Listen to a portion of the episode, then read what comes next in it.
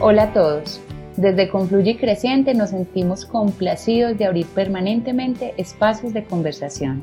Convencidos del capital conversacional que se teje entre las personas con sus preguntas profundas y las organizaciones con su presencia.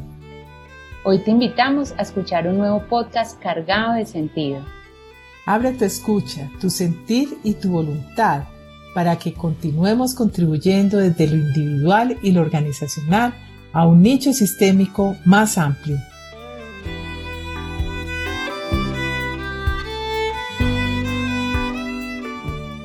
Hola a todos.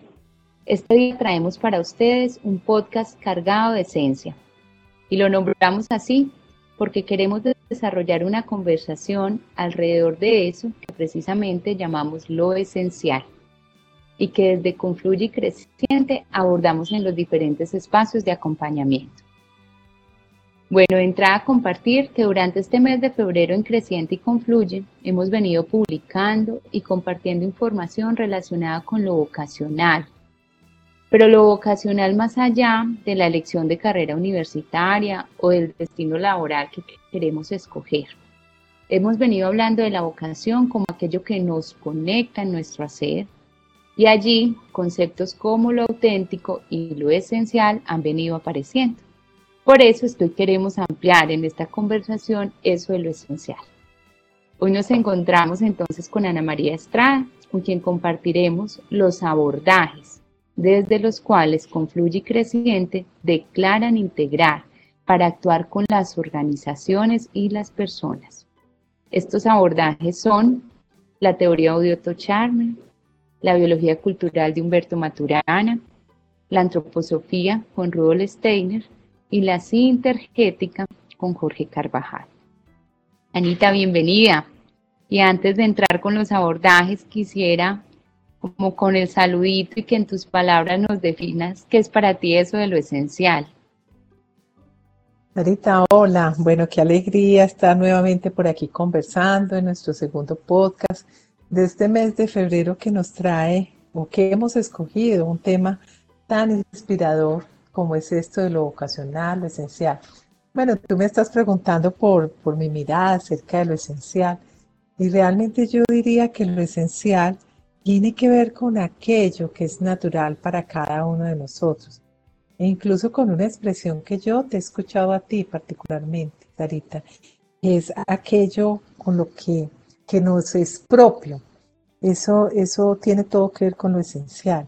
E incluso pues desde algún lugar eh, eh, agarrando desde ya el abordaje, porque es que ese abordaje está allí llamándonos pues para que podamos conversar eh, sobre lo esencial en cada uno de, de, nuestros abordajes que son tan inspiradores y trayendo a Jorge Carvajal cuando habla precisamente que lo esencial tiene que ver con que cada uno de nosotros expande, produce, eh, saca desde lo más profundo de su ser esa nota musical que es particular para cada uno y que contribuye a que esa sinfonía de la vida tenga eh, un sentido. Entonces ese tema de la esencial Sarita me parece que es absolutamente eh, especial, actual y muy importante que todos nos preguntemos precisamente por qué es eso que es esencial a cada uno de nosotros. quedo con, con lo natural y lo propio, como varias palabras que aparecen ahí. Y tal vez ahorita con que en eso de lo esencial, eh, uno podría decir que lo esencial es, es, eso, es lo propio para cada uno. Por lo tanto, cuando hablamos de la pregunta por lo esencial, es la identificación de lo que nos es propio a cada uno, que puede cambiar de persona a persona. Por lo tanto, eh, no es una pregunta menor. Lo que sí es una pregunta mayor es que lo, esencial es lo que constituye aquello por lo que vale la pena vivir. Yo quisiera volver a escuchar eso, Sí, que lo esencial constituye aquello por lo que vale la pena vivir. Así están las cosas. Mm. No un asunto menor, como tú dices. Aquello por lo que vale la pena vivir. Lo propio, y estaba pensando aquí también que eso de lo propio eh, no solamente es lo que es diferente respecto de otros, sino que también puede cambiar en uno en un momento distinto, desde el lugar de conciencia donde nos ubiquemos, ¿no? O sea, uno mismo, pero en, en un momento distinto de su lugar de conciencia. Bueno, Anita, y entonces un poco desde los abordajes, ¿cómo lo ven? Es que estos cuatro abordajes que confluyen creciente logra articular, pues que además están entre ellos ya súper conectados eh, y que, son tan poderosos, ¿qué distinciones podemos traer de lo esencial? Sí, claro, porque pues como es por lo que vale la pena vivir, ¿no es cierto? Tienen una conexión directa con la máxima contribución de cada uno. Entonces, desde esa perspectiva, pues podríamos eh, comenzar conversando sobre la biología cultural ¿Qué considera la biología? ¿Qué distinciones nos trae la biología cultural alrededor de lo esencial? Y bueno, la biología cultural nos trae una invitación poderosísima y es que eh, el organismo y el nicho pues siempre caminan de la mano juntos. Por lo tanto, ese nicho como ese escenario privilegiado para uno poder poner en funcionamiento en movimiento, lo que es esencial para uno. Entonces la invitación que nos trae la biología cultural de la distinción de lo esencial es que el movimiento que se genera en el sistema, es decir, el movimiento que se genera en ese nicho, en esa unidad indisoluble, que es la unidad organismo nicho, tiene que ver precisamente con la capacidad que tenemos cada uno de nosotros de mover lo esencial. En otras palabras, ese movimiento sistémico tendrá las características de lo esencial, de la esencia de cada una de las personas que hacen parte de ese nicho sistémico, ya sea una organización o cualquier otro nicho sistémico que tiene que ver precisamente con aquellos ámbitos en los que un ser humano se desenvuelve, ¿no es cierto? Que puede ser la familia, la pareja, puede ser el grupo de amigos, puede ser el vecindario, puede ser el trabajo, el vínculo laboral, cualquiera que éste sea. Entonces, desde esta perspectiva, lo esencial para la biología cultural tiene que ver con hacernos cargo precisamente de que para que ese sistema se mueva, cada uno se responsabilice de lo que allí se mueve.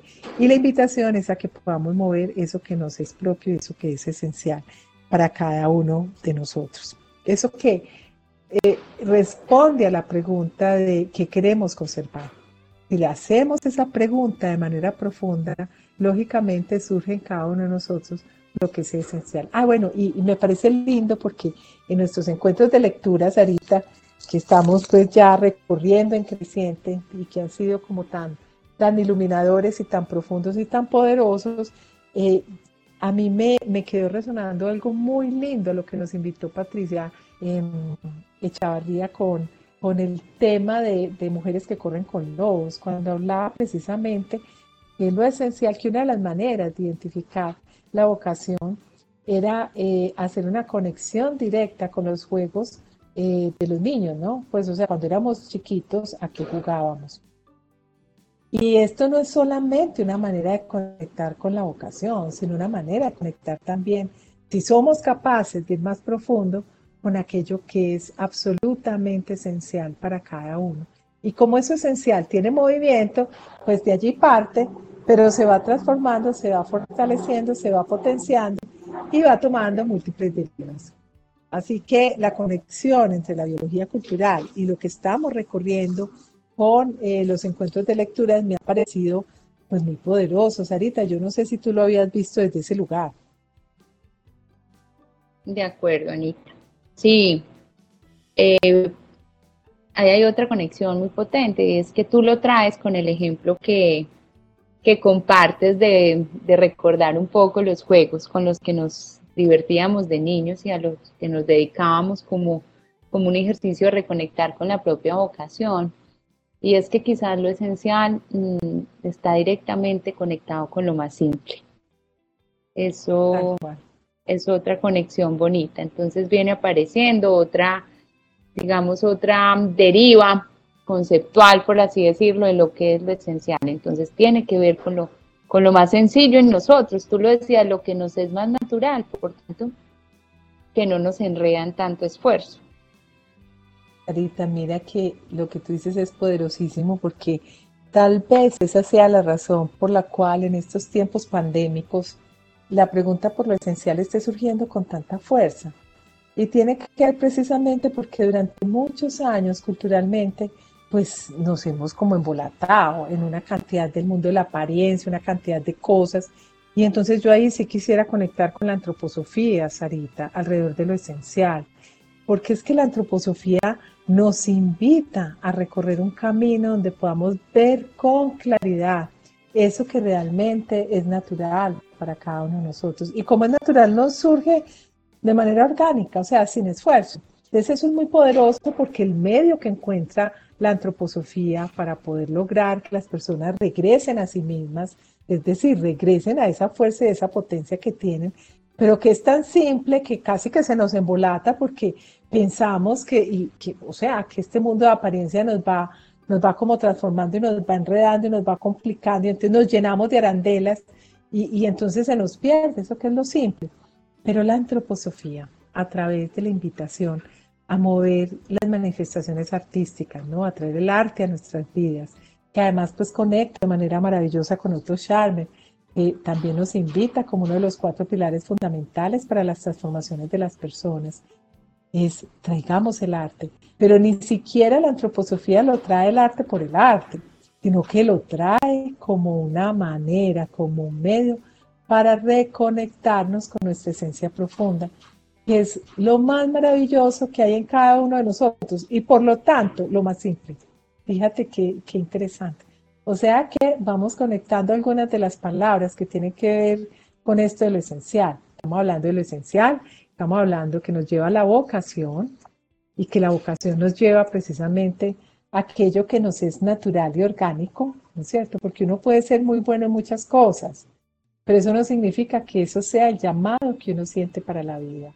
Esto es muy importante, porque precisamente uno de los cuestionamientos a, las pruebas que se realizan cuando uno va a escoger qué quiere, por ejemplo, estudiar o qué quiere aprender, es que eh, hay una cantidad de pruebas que identifican qué es lo que uno logra hacer bien. Pero es que en el ser humano uno puede hacer muchas cosas muy bien hechas, pero eso no significa que ese sea su llamado.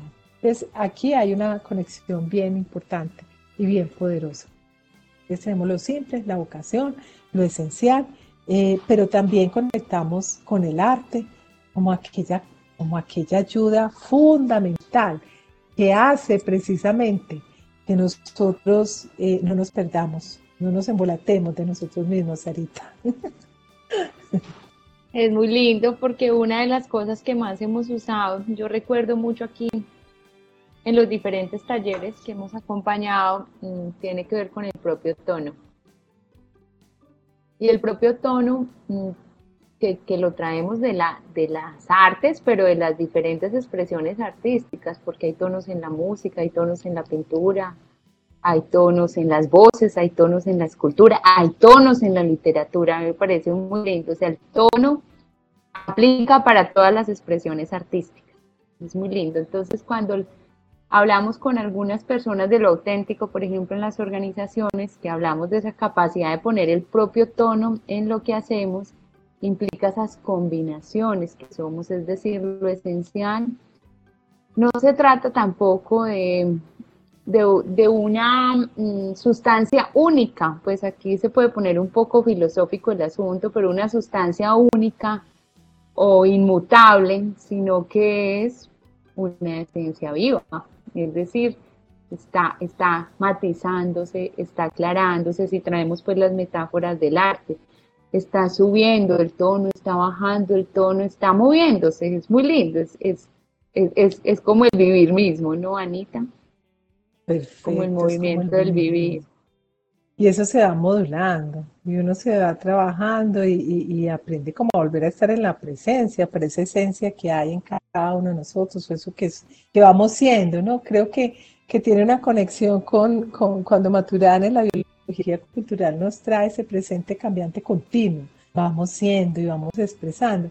Y, tal vez sea esa la razón por la cual eh, Jorge Carvajal eh, dice cuando le hacen esa pregunta que a mí me pareció tan poderosa, cuando le preguntan, bueno, pero ¿qué somos los seres humanos?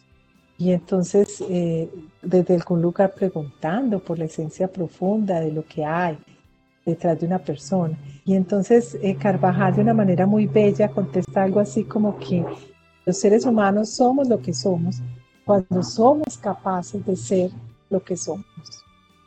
Desde mi perspectiva, desde algún lugar lo que yo escucho es que cuando tenemos la valentía de ser lo que somos, soltando el mundo de la apariencia y conectando con el mundo de la autenticidad. Así que Sarita, ahí tenemos otra palabra para enriquecer este vocabulario en relación con lo esencial, que tiene que ver precisamente con lo auténtico. Y, bueno, eso conecta también. Y el movimiento, ¿no?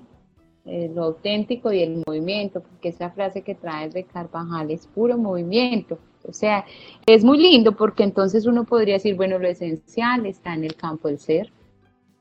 Y claro, pues no creo que haya otro lugar que habite lo esencial que el campo del ser, pero el campo del ser tampoco es un campo estático, ni tópico, ni una fotografía sino que es también un movimiento permanente, un movimiento permanente. Y bueno, y conectando un poco con Otto, con Otto Charme, recordando acá, cuando habla del camino hacia lo esencial, él lo reconoce como un camino de regreso, Anita, de regreso a una fuente, no es ni siquiera de una búsqueda afuera para ir a encontrar lo que somos, sino un camino de regreso. Creo que esto está muy conectado con la antroposofía también, pero desde Otto, ¿cómo, cómo entender eso de lo esencial como un camino de regreso, como un, como un volver, como un regresar?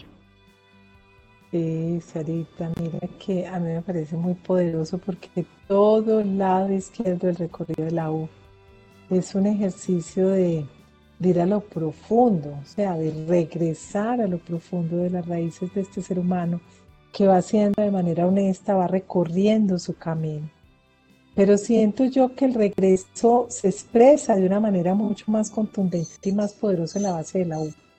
Porque la base de la U es un momento de verdad. La base de la U y la metáfora de, precisamente de, del paso de, a través del ojo de la aguja eh, tiene que ver precisamente con eso. Y es que el regreso significa un poder conectar con la mente abierta, con el corazón abierto, con la voluntad abierta, para poder soltar el mundo de la apariencia y para poder hacer el, pasar por el ojo de la aguja en la base de la U, con aquello que nos es solo esencial. O aquí volvemos a conectar y por eso todo ese movimiento del lado izquierdo es individual, regresando, devolviéndonos a revisar, a resignificar, a mirar qué es lo que nos pasa en el vivir de cada uno, porque solo así, cuando pasamos por el ojo de la aguja, ya dispuestos para el camino de ascenso del lado derecho de la U, solo así somos capaces de caminar con otros. Mientras no hagamos este ejercicio de retorno, tal como tú lo, lo nombras, Sarita, no tenemos cómo recorrer un camino con otros, porque precisamente la tentación pues del ecosistema va a estar todo el tiempo allí apareciendo y persiguiéndonos. O sea que esa base es supremamente poderosa porque es el impulso necesario para que con valentía y con confianza en el camino podamos eh, recorrer ese tránsito con otros.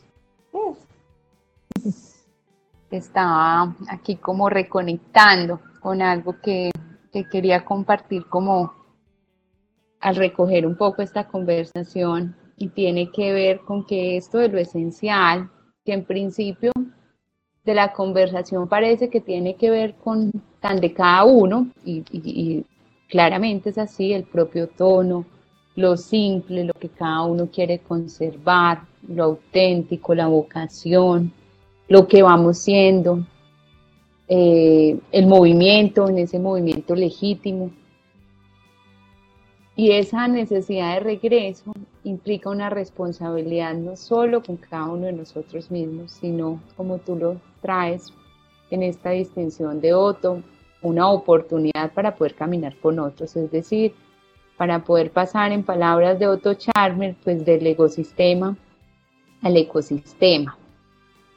Porque dentro de lo ecosistémico, el sentir es que Otto también nos hace una invitación a lo esencial, que no es lo esencial individual, que es lo esencial colectivo. Entonces, en todas estas metáforas de la evolución de nuestra humanidad, de nuestros sistemas económicos, de nuestros sistemas educativos, sociales, de los famosos puntos de acupuntura, de cómo hemos evolucionado en la relación con la naturaleza, cómo hemos evolucionado en la tecnología, en la relación con la propiedad, con el consumo, y cómo cada una de nuestras etapas como sociedad ha ido superando otras pasadas. Pero es muy lindo porque es como si en ese superar la etapa pasada hubiéramos dejado aprendizajes en el camino. Y hay una invitación muy directa que siento yo que hace Otto Charmer y es, en vez de avanzar mirando qué es lo que tenemos que corregir de esta etapa, pues volvamos a lo esencial. Miremos qué es lo que nos ha pasado con las primeras etapas, qué fue lo que fuimos dejando en el camino.